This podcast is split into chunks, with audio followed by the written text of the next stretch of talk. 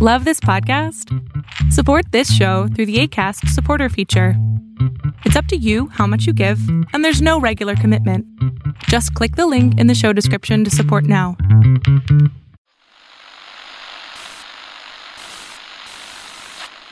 Nine, twelve, ten, twenty-eight, two, twenty-three.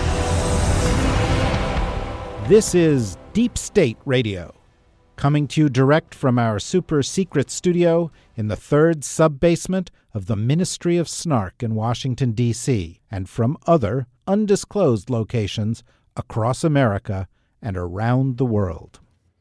Hi, I'm David Rothkopf, your host, and we are coming to you from Washington, D.C., as you said, where Rosa Brooks is somewhere. Where are you, Rosa?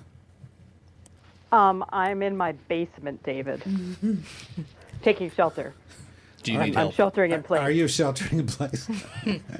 That's her undisclosed location in Alexandria, Virginia. And here in New York City, we have the crew from the Unredacted from DSR podcast, starting with my at my left, um, Emily uh, Brandwin, uh, also known on Twitter as CIA Spy Girl because she was a CIA spy girl once and she hasn't really gotten over that.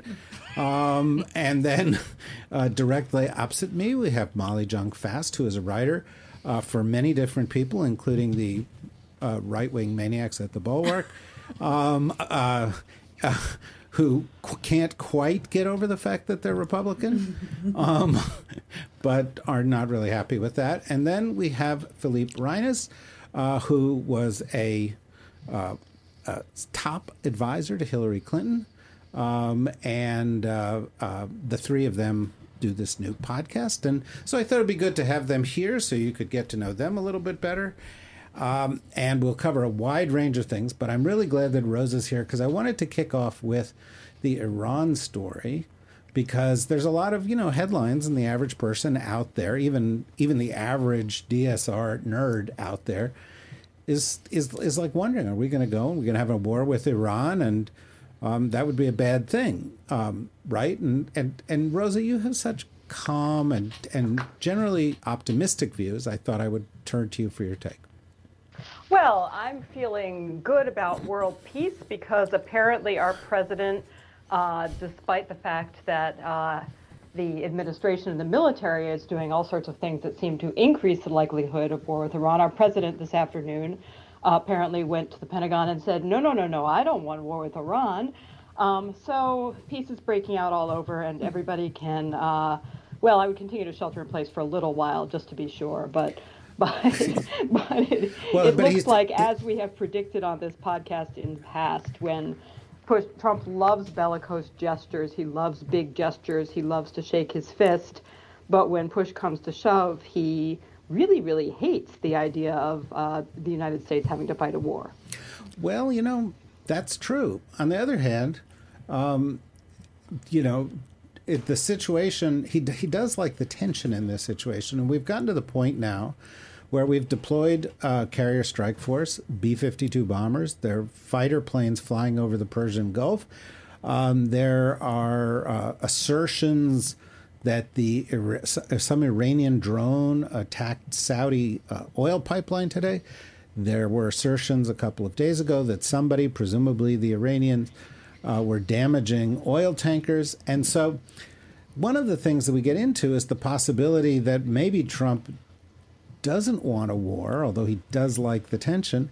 But we've got things so heated up He could get one anyway. that he could get one by accident. All it takes yeah, is a, a that is fast boat. always the danger um, that this kind, setting up this kind of uh, potential for confrontation and potential for inadvertent escalation is always really, really risky and should not be done by nations that aren't quite willing to go to war uh, if it comes to that. And and I you know I do think that this highlights another phenomenon that we've discussed very frequently on Deep State Radio, which is that we do not have one United States foreign policy uh, or one Trump administration. In fact, we have several. We have the president uh, who tweets things out and says things more or less at random. Uh, and then we sometimes, for better or for worse, and, and there there have been plenty of times when it's been for better. We have the Pentagon, which is operating its own somewhat separate foreign policy. Uh, sometimes the State Department has its own foreign policy, which is different from both of the other two. God alone knows what the intelligence community is up to at the moment. Uh, I'm sure that they're mostly just sitting there with their, their collective heads in their collective hands. Um, but but no, this this does also seem like a, a dangerous situation where the president. I don't want to shock anybody here when I say this, but the president is not fully in control of what his own government is doing, is not fully aware of what his own government is doing, and is not fully thinking through the potential consequences of the uh, actions that we're currently undertaking and how they how they may make his desire to avoid military conflict uh, uh, harder to achieve.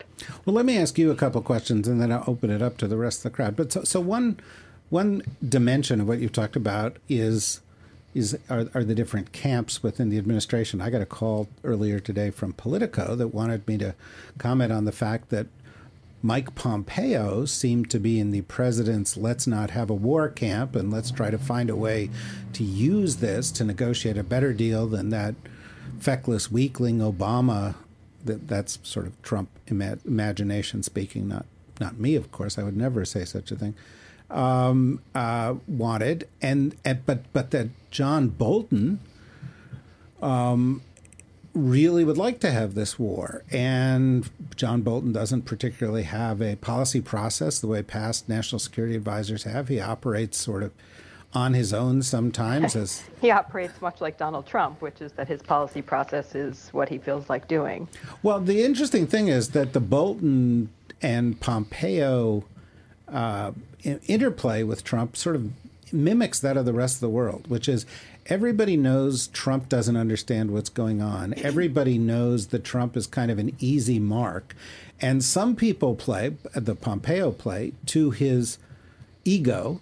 Um, and some people play to his impetuousness and his desire to be seen as a huge man who doesn't have tiny hands. And that's Bolton. And and uh, you know the, the the reality is if Bolton ratchets it up, and by the way, is doing so with the help of the Saudis who really would like to see this ratcheted up, uh, and the Israelis who until very recently were pushing, pushing, pushing.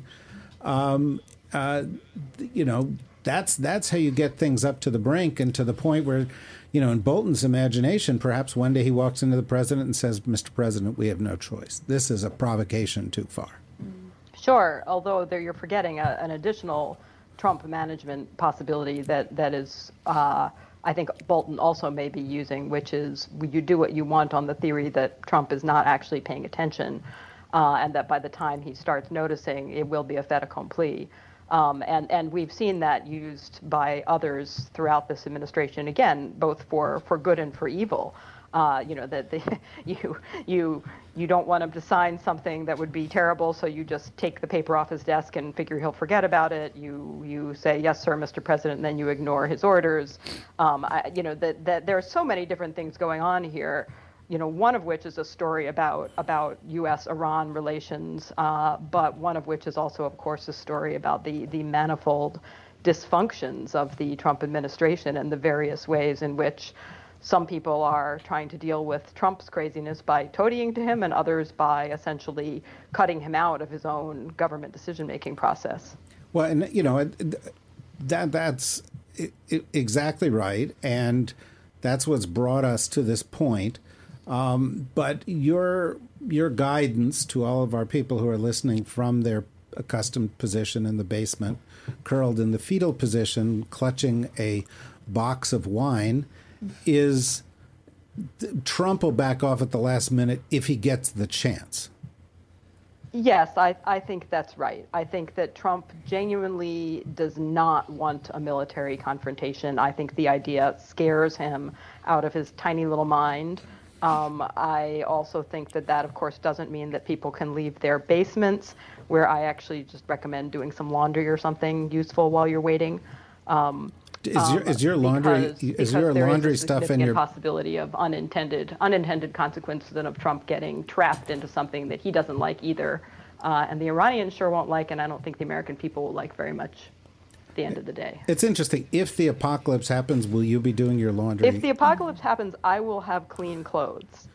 well, that reminds me of the old Bill Cosby routine where his mother. I, I don't even want to think about any old Bill Cosby routines involving clean clothes or basements. Yeah, well, he. well, that's uh, it's understandable, but he did have an old routine about his mother requiring that he always wore clean underwear in case he was hit by a car, so that then, you know, when they like found his body, they wouldn't think that his mother raised him badly, which apparently she did. She did. She did. He had bigger things to worry about. Okay, well, that you know, I think you've you've you've played a vital role here in allowing us to shift our focus from the potential war with Iran uh, or potential war anywhere, following your logic, uh, and it will allow us now to go back to the focus that we're going to have for the rest of the show about where the apocalypse is really going to happen, which is here in American domestic politics. Um, and I know that whenever things turn to that, your first reaction is that you've got to go to the supermarket. Is that correct? Well, you need clean laundry to survive the apocalypse. You need you need clean laundry. You need mint chocolate chip ice cream. Um, you need uh, a number of other staples uh, in order to get through it. So so yes, pretty much. I have to say, I have a very strong point of view on this. I do not believe that mint If you tell me and that you don't like chocolate, chocolate chip ice cream, No. then I'm I'm leaving right now. mint, it, m- mint with chocolate is like pineapple with pizza. Oh hmm. my God, no. Oh. oh, other people need to weigh in here. David is It's so not wrong. as bad he? as that, but it's closer to that than hmm. I good. don't like I mean, I'm a straight vanilla person, so I, in theory, oh. I'm with you. Everyone's Oh, I, you know, I, Mint and guys, chocolate we're chip gonna have a is little good problem during after the apocalypse. Uh, okay, well, we'll get to that on the next episode of DSR. It would not be what I stockpile. It wouldn't be. No, No. it'd be v- water Mar- filtration and vanilla ice cream. and marzipan. Ugh. And Marzipan. peeps. Oh, interesting. Okay, we're gonna have to have a whole Peeps episode, would sort of the desert Marzipan. island episode of Yeah. what would No, we, uh, stockpile for the apocalypse. Marzipan is good. No, no, we will have to have that because Molly did a real public service. I don't know if you saw this over the Easter holiday by rating all the peep flavors that were out there. Out. They were all in our house because I love them so much. I order all the different pea flavors from Amazon. Wow, you good. laugh, but prepping is important. I think we do need Amazon to survive the apocalypse. Well, Everything. I hate to say that. I say my that entire but- prep stockpile comes from Amazon.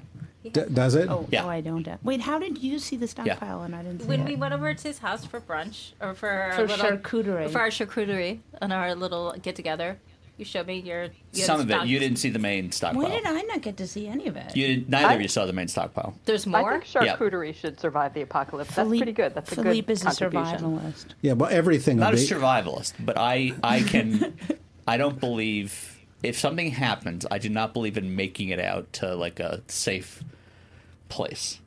I, I believe in hunkering down. I can hunker down for probably two months. Well, I don't think he sees a target, so you should be fine. I mean, why would anyone bomb DC? Yeah, no, that's a really. Everyone always designate their like their safe house as their friend's most like ex, uh, exorbitant country house. Nothing to do with how can I get there, or is it protected? It just it's an opportunity to say that your friend's house in the Hamptons is where I'm going to go. Well, and I have to say, we started out with uh, our podcasts here on Deep State Radio almost two years ago. And Rosa, what was our subject in the first couple of podcasts? Missile silos and bunkers. Ah. Oh, and how to convert them. Well, that's a big thing. You and I have talked about this. Yes. It's a big people live in them.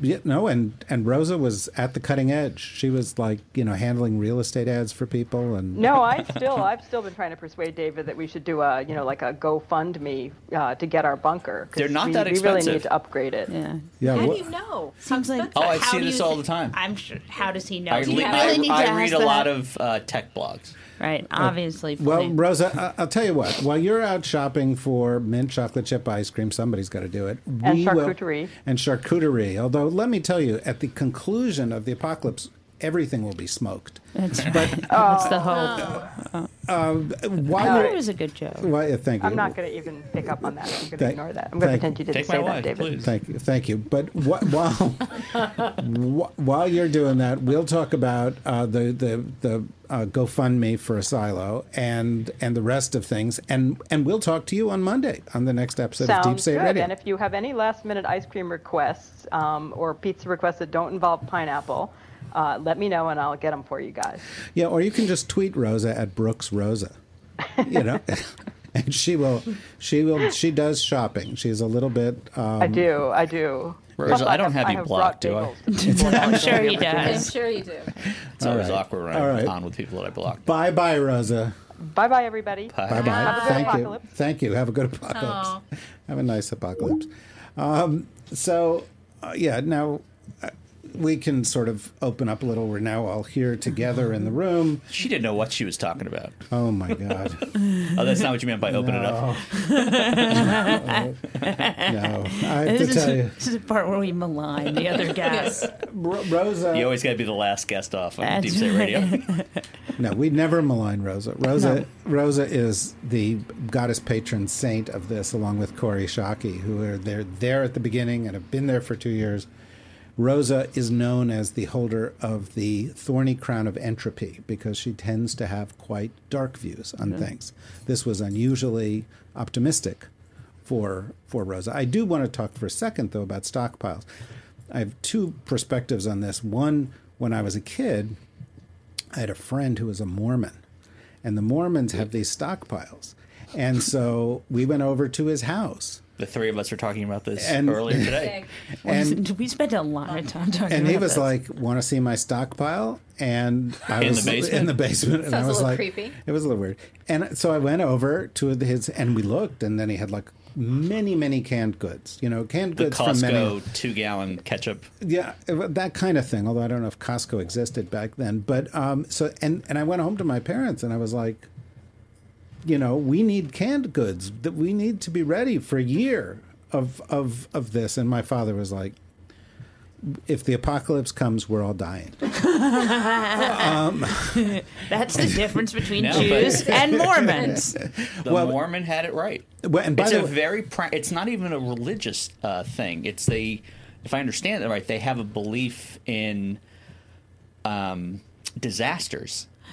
Uh, yeah. But I have to say, as someone who lived in New York during 9 11, when they did close the city, you could still get Chinese food. I mean, it wasn't such a big deal. And and that was like, I mean, it was a big deal was- in the let's just be clear, that's Molly Sorry. saying No, that no, 9/11 it was Chinese a big food- deal for Yeah. the that a lot of people died, but it wasn't they shut down the city. What? good All thing right, never live. mind. I'm never talking But again. at I'm least gonna- she got her egg foo young. No, I'm just saying But that. let me ask you a No, I question: know. I, Is I, it the I, I was here too. It, it, it, the city was on its knees, but it was still New York. it Okay, still we- functioned. in is it the official position of the bulwark that Oh, 9/11 Jesus. was not a big deal? It was just- a big deal, but it was you were it wasn't you were able the city still functioned in certain ways, even though we were all no, Believe me, the last thing that will happen in New York City prior to it sinking into the ocean is Chinese food will be delivered. right. I'm just saying that if you had a stockpile of food, it, you wouldn't have necessarily needed it, even though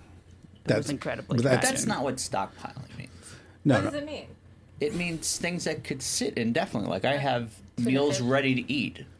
You have MREs in I your have house? I have MREs. I have boxes and boxes of MREs. I have water filtration. Have you tried any of your MREs? I, I have. Are they good? They're really. I mean, they're pretty good. The problem is you don't know what you're getting until you get it because they don't. When they put them in the boxes, they don't say it's. Well, you can't order like a No, certain because flavor. then everyone would pick the ribs. Like they want everyone Oh, to have to eat what they have to eat. Um, they're good. I mean, they're really involved. Uh, the thing becomes like a little oven. You have a little. Uh, you put water in. It's a little device that heats it up. It comes with dessert. Wait this minute. isn't World War II Well, rations. listen, this Is it- just proves that everything that everybody said about the Clinton campaign is true. They were preparing for the apocalypse. if Hillary got elected, they would be in their basements with MREs, and the rest of us would be starving. Well, without without getting specific where I live, all four of you know where I live. I live over a terrorist target. Wait, over a terrorist- bona fide. Let's not use names. Right. I But live over it's- a bona fide terrorist target. It is Cafe Milano where I got married. Um, but but Great. Anyone that shows up, I'm giving them your home address. That's yeah, that's fine. Cafe Milano Good was luck. was the subject of a terrorist plot. Um, someone Really? wanted to kill the uh, the Saudi ambassador to the United States, and he frequented it. Oh. And um, they hired hitmen. Problem was, the hitmen were DEA agents. It's and very they bad. were- yeah, no, no, that's very bad. We got married there. It's a and very- we had like a little private room, and it was very nice. They made it kind of very she crowd. None of you were there, but it was trust me. On any given night, you've got a 50 50 shot of Mnuchin and Ross being there. well, that's the thing is Well, that there's a that, reason not to go. that that Jared and Ivanka were downstairs during our wedding. Are you serious? And so during the wedding, where the most beautiful, moving event of one's life, you know, everybody's going, um, I've got to go to the bathroom. I just, and they all went downstairs to go by Jared and Ivanka and then come back up. It was, it was, it was disturbing, but, but, but fairly good Italian food. The other story, by the way, it, of, about um, stockpiling and this sort of thing is that when I was a kid, much smaller, we lived on a street in New Jersey, and one of the families built a bomb shelter. And they told everybody else on the street that they could use the bomb shelter, and then said to us, But you're Jews. Oh, that's bad. And, and so we were, and I once told this story to a group of people when I was in college, and a woman said, So did you survive? You're like, what? Like, no, I didn't. no, no. People laugh it up, but I, I tell them if something goes bad to not be knocking on my door thinking that I'm going to take them in. well, except for Emily and I. Let me tell you uh, something. You have to have a skill. I, I mean, I, I, I have a just- couple of friends. I, I, th- I think that this is actually a very practical How are you thing to do. Surviving? I'm the one with the food, with the water filtration. With I have axes, I have CB radios, I have What do hand they- crank. I don't. They I have, asked for. I have the uh, I have the sticks you crack in half that make them glow. Dude. I have tents. Dude, There are lists. You, You're- can you- Google bug out bag, no. and I put everything on the list. That- That's no, that's good. But you, Hatchets. So were- wait, you're not gonna have us? You're You not won't gonna have us let over? live with you? well, first of all, no one's going to want to live with him because he's got MREs. Nobody wants to Yeah, eat that no. for the apocalypse. Secondly, you're saying you've got Nice to have cereal. skills, a la Liam Neeson. I legitimately she- have a special she- set of skills. Right. I don't she have actually any skills. Let me die. Was trained at the farm. Yes. She knows how to kill you with her thumbs. She's killed somebody she before. no, and she with It was her. on the DL, Molly. yeah, it was uh, right. Sorry. It, it was somebody in her gym class. it was an accident. I threw a ball. Legitimately, did throw a ball at a girl's head accidentally and knocked her out. Did she die? No, no, no. They took her. I mean, she was fine. No, she's. Yeah, fine. So you didn't really. I knocked. anyone. No, I did knock her unconscious. She does have pretty feeling good. in the left was- side of her It body was in now. seventh grade. It was horrible. Do kids still play dodgeball? It seems Yes. like- even with the really overinflated small. I say red that balls? it was Because those horrible. things hurt. Okay, guys. So let us let us let us shift the conversation here. This was vaguely related to what we talked about. It was about should see DSR, David's but- but- facial expressions are pretty great. Oh, thank you, this, yeah. thank you. He's on camera. Um, yeah, I'm on camera also. Uh, but let me let me. hard to believe is that that seems like a terrible idea. But we, you know, one of the other things that happened this week was the Republicans continued their kind of war on the rule of law, and we're now up to 20 different congressional investigations that the um, Congress has undertaken and that the White House has responded, we're not cooperating. We're not going to give you what you need. And the response of the Democrats has been thus far, as far as I can tell, rats. Da- Darn it. I wish they would cooperate with us. Uh, no, you know, I'm going to With just a little foot stomping thrown in. yeah, but what's going on here, guys? I mean, uh, you know, doesn't I mean, it is there not? I mean, Elizabeth Warren's pissed off. You know, Kamala Harris is pissed off. Joe Biden, on the other end, is kind of like, well, you know, after Trump's gone, uh, everybody's gonna have an epiphany and it'll all be better. Um, so, where are each of you? I'll go straight down the line. Phil? I have made myself very clear on this. I, if if this is not a moment in history to avail ourselves of the only constitutional remedy to someone who is in office that is basically just trampling over every single thing this country stands for and not being held in by any guardrail, it's now. And there's a real problem not going after him harder, um, given who he is, because he will just get worse. As hard, as crazy as that sounds, he will get far worse. And look, Congress does not have as much authority as people think it does. It has has a much harder time to enforce its own rules than people think. But that's not an excuse to not try harder. Well, Emily, what about congressional dodgeball with the president? Oh, I would What if if you could throw a dodgeball do it in a heartbeat, at the president? but I'd miss Well, him. if you could throw a wrench, you could throw a hardball. I would literally miss him because I have no motor skills, but I would be there. Yeah, I would take one for the team. no, that's that's pretty good. But I mean, how do you feel about the Dems kind of? Oh boy, this is really a tough problem. I, I, if ever, and I've said this before, if ever, the reason I want to see an impeachment is because I want to see the government work, and I want to see everything, the wheels in place, and I want America to see that something works. Because every time we ignore something, every time they ignore a subpoena, they ignore whatever the rule is. It's just showing us how weak our government is, and I think we need to see some type of strength at some point. And I just, I want America to see us working.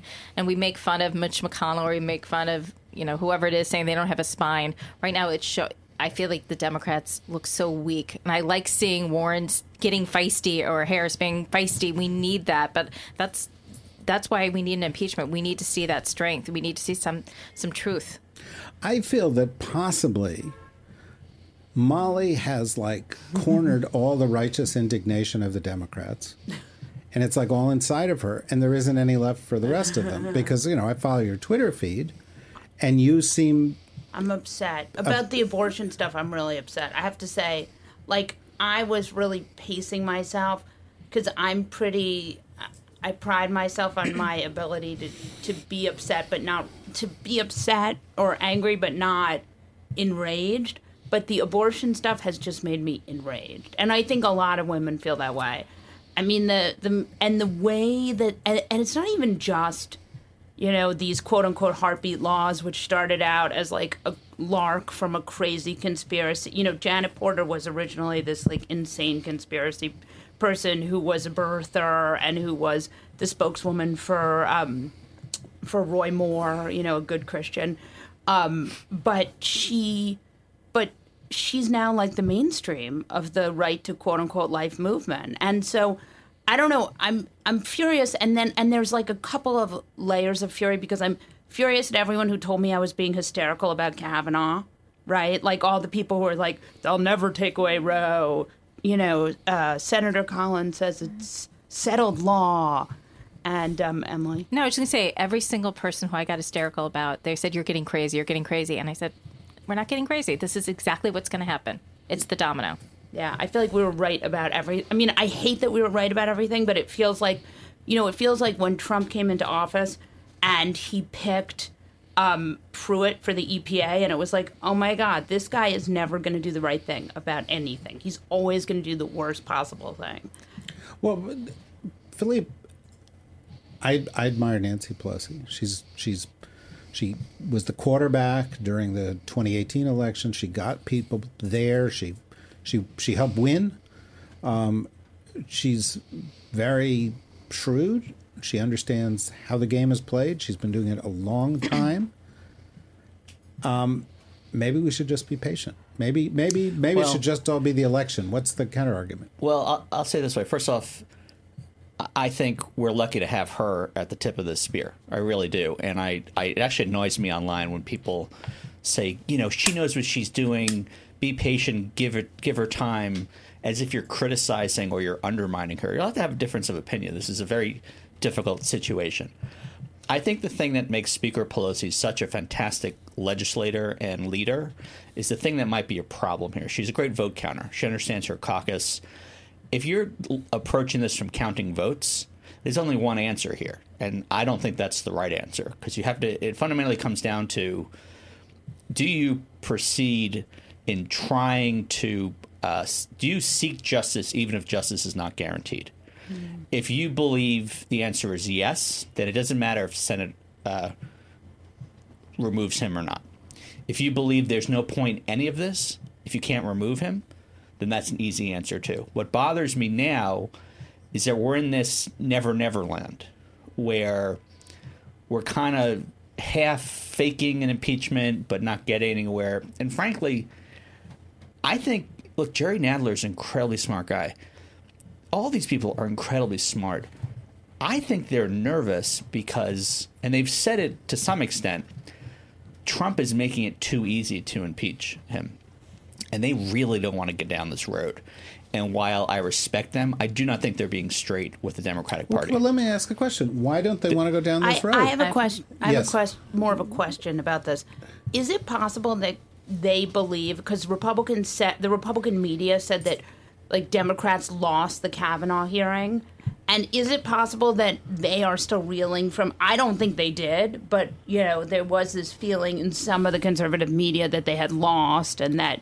It, it emboldened Trump even more. well, but uh, you know, I gotta say, I think, I don't even know. I don't know how you tell anymore. but I also think the Democratic media tends to be a little self-doubting, Right. and they tend to think that they lost. Trump's support is the same or slightly less than it's been, depending on who's po- polling for for this stuff.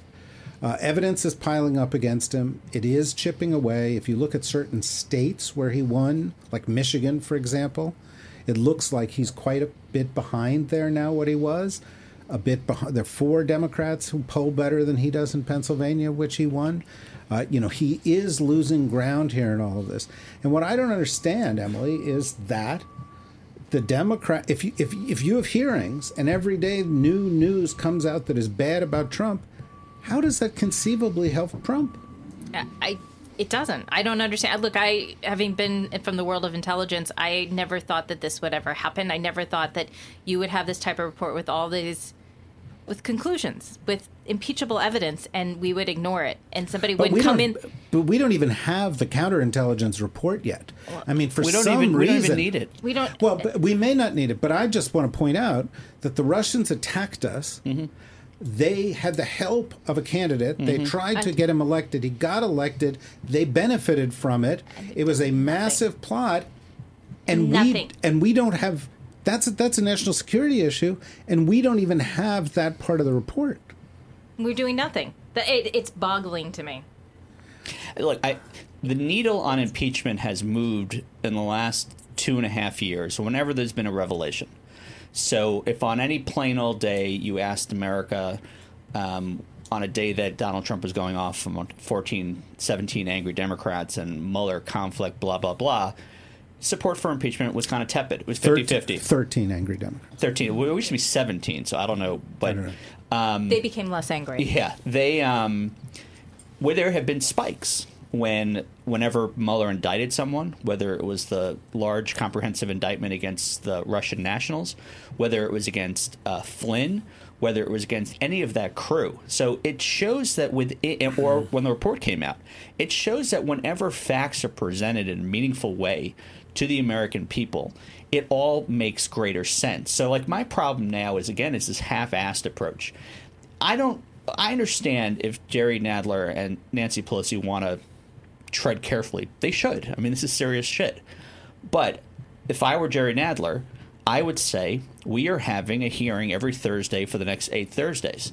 Next Thursday, we are going to have Don McGahn. If Don McGahn doesn't show, that he is going to be held in contempt. We're also that day going to have a panel of these prosecutors, these former federal prosecutors, have explained why they believe that these were felonies. Just have a drumbeat. Why Don't make these But- things a one-off every time that's- someone doesn't but the show contempt up. doesn't That mean is anything. impeachment. Just don't call it Well, impeachment. first of all, Right. that, let's That's- let's but there's a but if you keep it focused, if you keep it focused, there's a moral. There's, so David started out by saying that there are 20 investigations or 20 different things that, that, that Trump is stonewalling.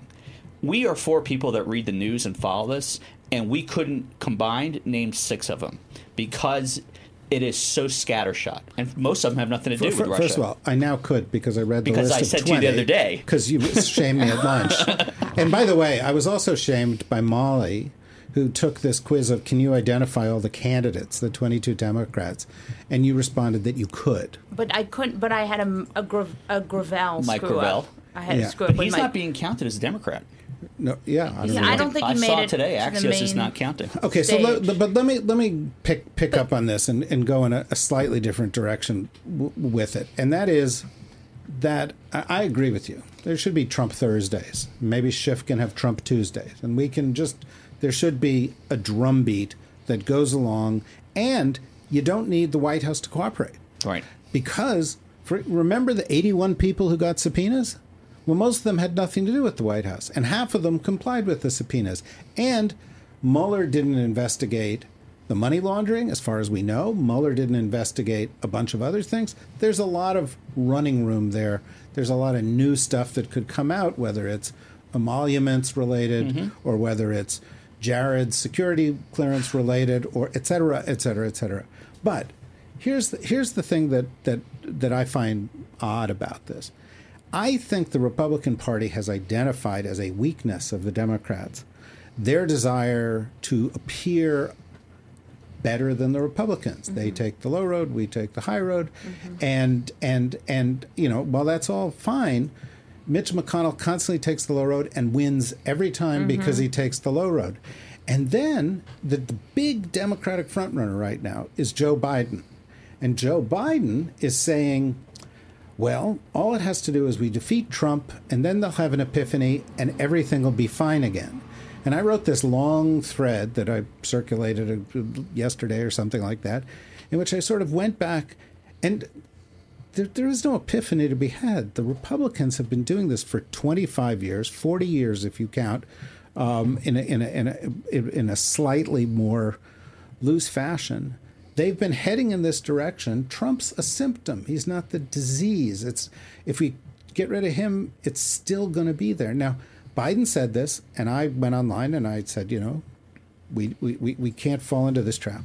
And I immediately got an avalanche of Democrats going, we have to win at all costs. You can't criticize another Democrat, uh, you know. And I'm like, every time I write this, I write, I will vote for the Democratic nominee, no matter who it is, right?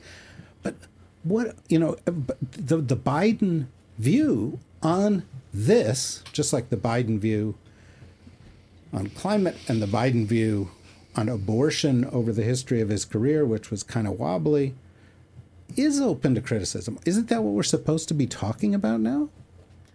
Molly? Um, yeah, but I don't necessarily think it matters. I mean, yes, we got to see what happens at the debate. I, I don't know. I, the nuances, he's been around for such a long time that the nuances of the way his policies have changed, we could spend a long time talking about that. It would be probably valuable, but I think because we're in such a 911 with Trumpism, that I think the what really matters as I say this as a partisan and not and in as a sort of thoughtful journalist, but just in a purely partisan way, I really just want to focus on the sort of, you know, at letting the process work, letting the people pick their candidate, and then just supporting it.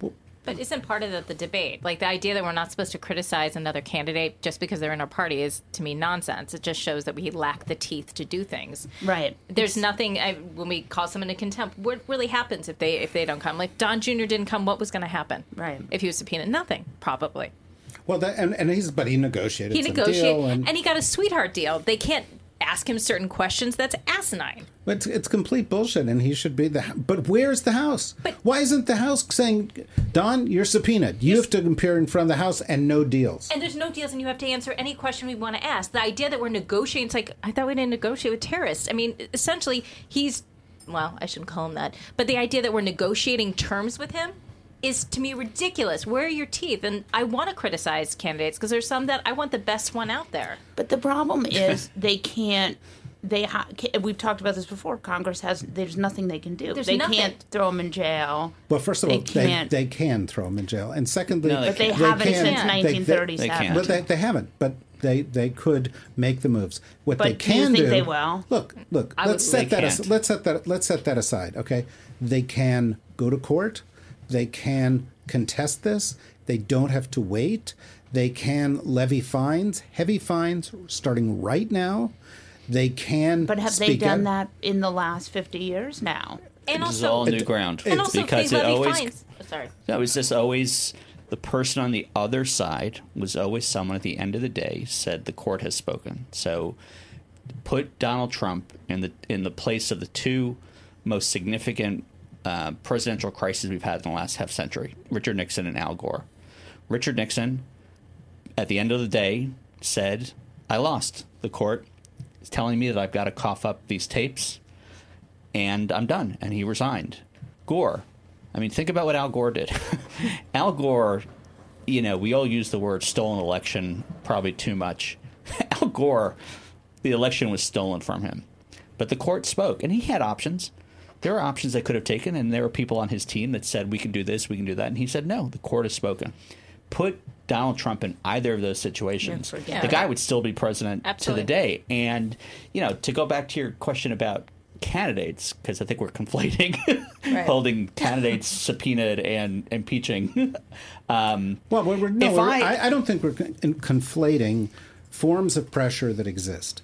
And candidates are a source of pressure, and Well, but- congressional but actions are a source is- of look, pressure.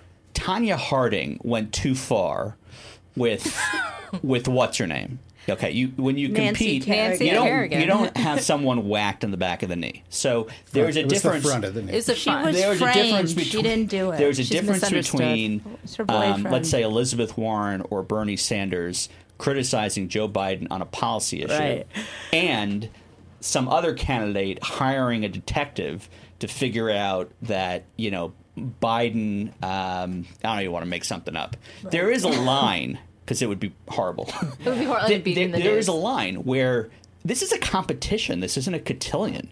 People are supposed to be stress testing each other. People are supposed to be able to make a difference, make a distinction between them. I mean, that's what a there are two, But- that's what a, an election is. there- Any the Rep- Democrats are saying, "Don't do that. We have to." I just want to tell them to shut the hell up. Okay, Except but, but the- let's, let's Or let's- these pledges to not But hit we're we, so- we Democrats. only we only we only have a couple of minutes here, so I want to like seven or eight minutes left, and I want to wrap this and go go back to a point that Molly made. But I, I think the central issue, and maybe that this also related to a point that Molly made. A lot of Democrats think the central issue is beating Trump. That is a central issue. But with the way you put it was the central issue is defeating Trumpism. And I think that's the big issue. And I think you need a candidate who can defeat Trump and defeat Trumpism.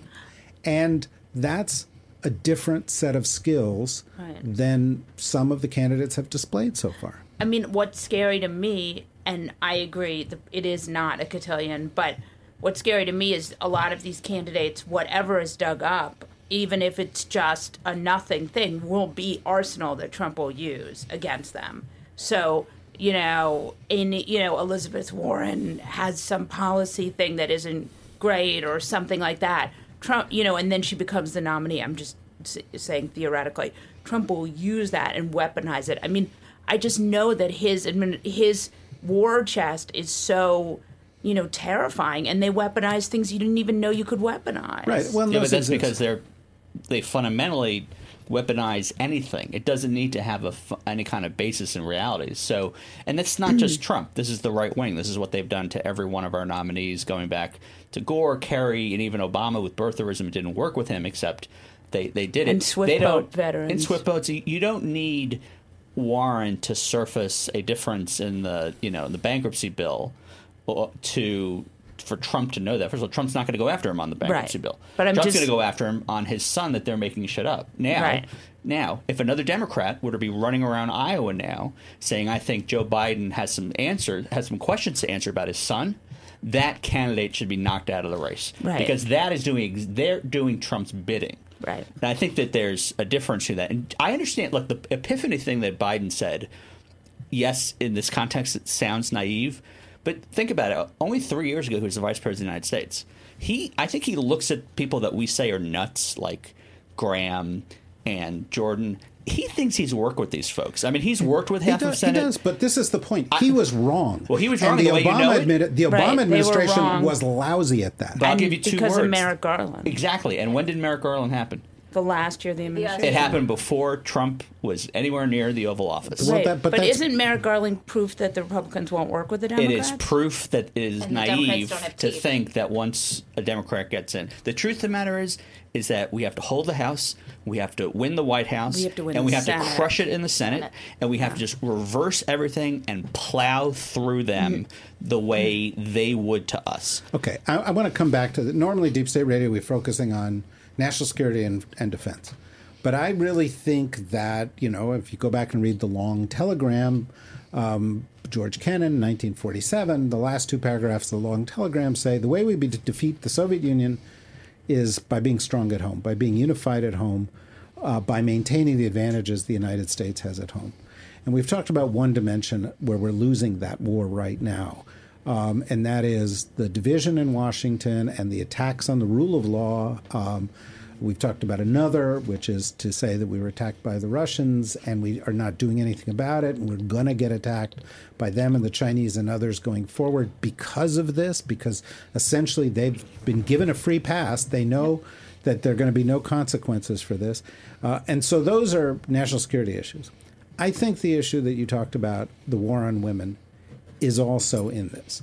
Because it is it is such a horrific betrayal not only of the constitutional decisions that have been made, the Supreme Court decision Roe versus Wade, um, but of sort of fundamental human rights. And and and it, and it is about making people in the United States um, uh, uh, follow be guided by be limited by the religious precepts of a tiny few. Because presumably if you're anti abortion you're not going to have an abortion. Well, and the statistics are that like 70, 60 something percent of Americans are, pro- I mean, 70 percent, huge numbers of Americans are more pro choice than not. right but what, what, what i'm getting at is if you're anti you're not going to do it. Right. so if you are Although- pro well okay but but but A lot of them are theoretic- full of the- shit. theoretically.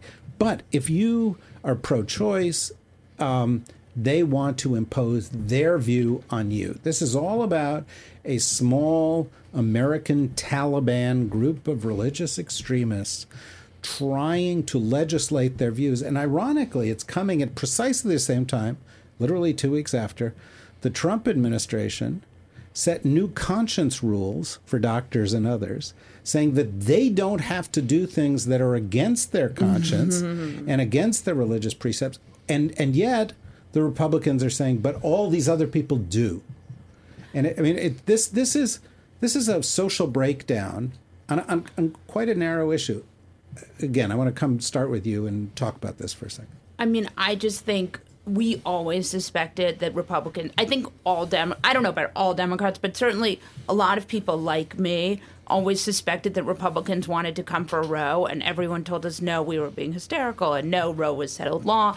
And like at the end of the day, you see with um, with Alabama and with Ohio and all these different, you know, there are about five states that And have Georgia and, And Louisiana Missouri. and, And- and Missouri. right home state. and all these states that are that are trying to get a case to kick up to the Supreme Court that in fact they were just always trying to come for Roe that at the end of the day everything they said wasn't true and at the end of the day they wanted to come for our reproductive health and it's just it's like it's so it feels so terrible to be right It's no, it's a bunch of, and also to see a bunch of men making decisions about women. More women are going to die from this, and no man will be affected. well the idea And that to me, that's that to me is everything. You see who's voting on this, and it's, well, with the exception of the governor, but it's all, it's just all older white men who are saying, you w- more women will die now.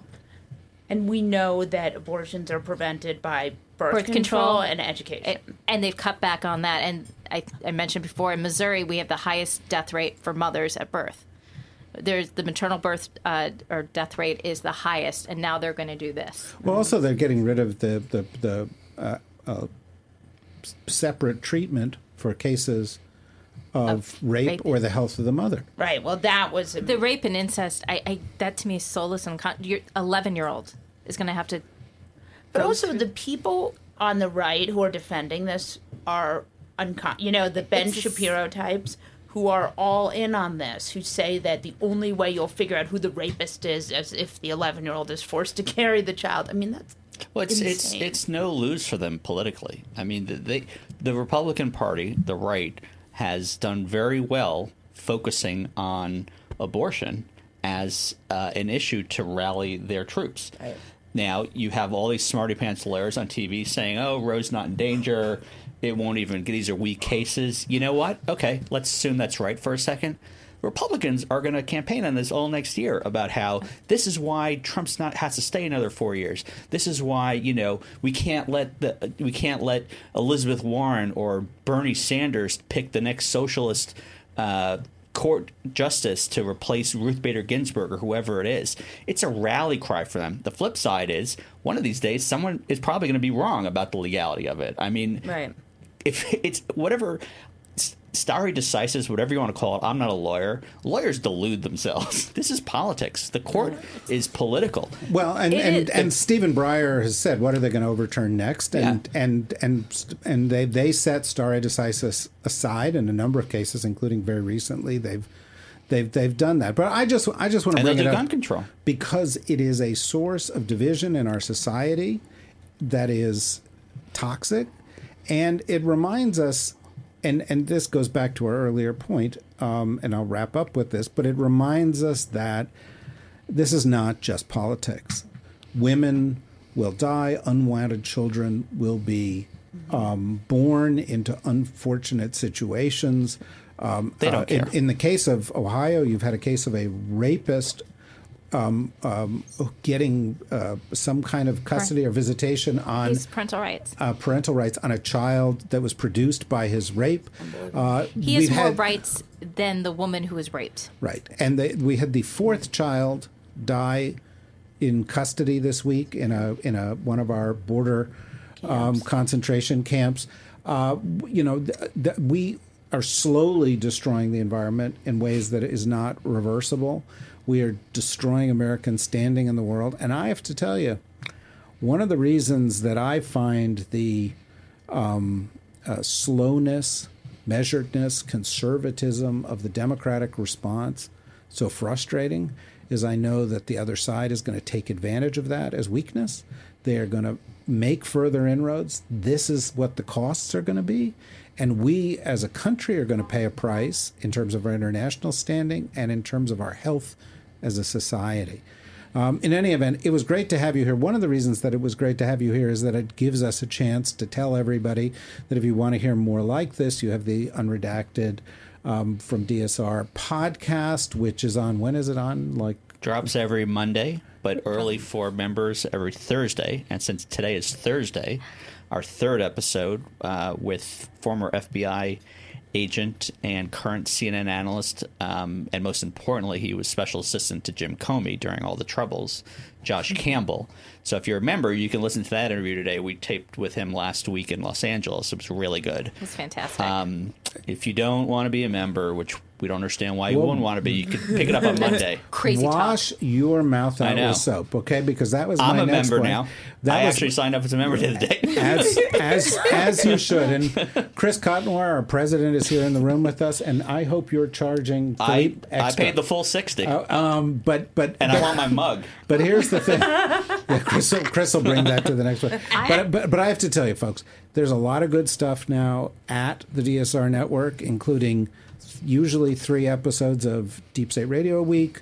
Uh, we have Unredacted. We have Washington for Beautiful People. What is your latest Washington for Beautiful I just People? taped one. It'll probably come out in a week or two with the two executive producers and creators of The Americans, and one was ex CIA, and it was amazing. Because those ex-CIA agents are just so cool, aren't We're they? so cool, David. We like to stick Is together. that show is is the Americans over? or- It's, It's over. It's over. And and by the way, if you go on television, you were saying, I want to look at how to do the end of a series properly, because That is it. It's really not Game of Thrones, which Don't talk about. it. I haven't seen it. sucked and It still should like, never two be more watched again. Don't. I'm not saying still- anything it except still has two Philippe more episodes. is One wrong more. about it. One more. I'm not saying anything. There are no spoilers here. Okay. Just Yeah, but you There's a lost you lost It's all boring. credibility when you said you didn't like the way The Sopranos ended. I didn't either. I didn't either. I didn't uh, um, watch it. But the way the Americans ended is anxiety. universally good. And by the way, just while we're at it, up there with the ending of the Americans, which was one of the best ever, was the ending of Don't Veep say this mash. Oh, it was so. Good. I didn't like was the Gary part. week. Now, Yeah, I now, can't. okay. The Veep. Is I didn't the- like how they made Gary president. I Okay, hate okay, you. okay. I just- That's just not what happened. and and secondly, Veep. Emily, it's is the- Thursday. Veep I know, is but I, I'm here out of town. I don't have access to Oh, HBO. there- My that's right. I hotel's forgot there's no good. internet in New York City. yeah, because people watch these things on their computers now. It's Emily. rural um, broadband. Well, But but in any event, Veep sort of ended at a, at a peak.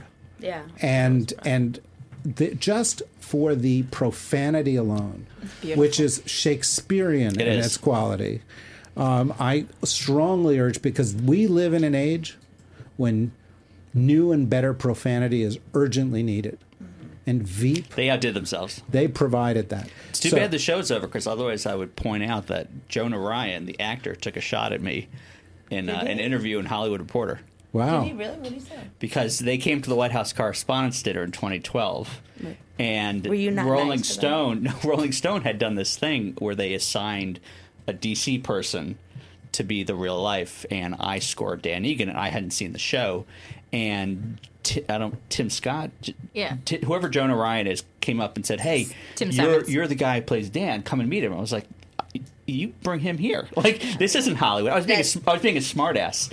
Um, and it was the year Madam Secretary came out, and the Madam Secretary cast Speak about terrible. was show. fantastic. and I, I, I know worst. Taylor and she's shit. great. And I was basically saying, "This is Téa's year. Next year, you guys can." And apparently, it Oh. stuck with them because he and the Dan Egan character are in this Hollywood Reporter interview, going on and on how about how nasty I was to them. Well, At least you don't have them blocked. Snow- It probably does. snowflakes. Anyway, you have them um, blocked on uh, all I I, can think so. say is you could watch those shows, or you could listen to Unredacted. You could listen to Washington for Beautiful People. You could listen to Deep State Radio. And if you're going to listen to those things, you might as well go and become a member at the DSR network because you get a mug or a T-shirt or A a hoodie? How challenge much is the coin. hoodie that you're How mu- wearing? uh, the hoodies. expensive. It's very expensive. Um, and we can arrange one for you. We've got very fa- fancy stuff. Arrange didn't sound like give. This At a nice discount. we'll give you. We'll give you a shirt. This is a prototype. This we didn't even make these because it's Yeah, too sure, crappy. that's what they Said. No, it's it's true. But in any event, uh, so go become a member of the DSR network. Support what we're doing. We're growing rapidly. These guys need snacks at all of their podcasts, and that's the only way we're going to pay for it. So um, uh, please do that. Thank you very much, guys. Thank you very much to Rosa Brooks. Thank you to all of you out there listening to us, and we will be with you again next week. Bye bye. Bye bye. Bye. Deep State Radio is a production of the Deep State Radio Network, a division of TRG Interactive Media. Our podcast today was produced in cooperation with Goat Rodeo Productions and was supervised by Ian Enright. Join us again for another episode of Deep State Radio. If you don't, we know where to find you.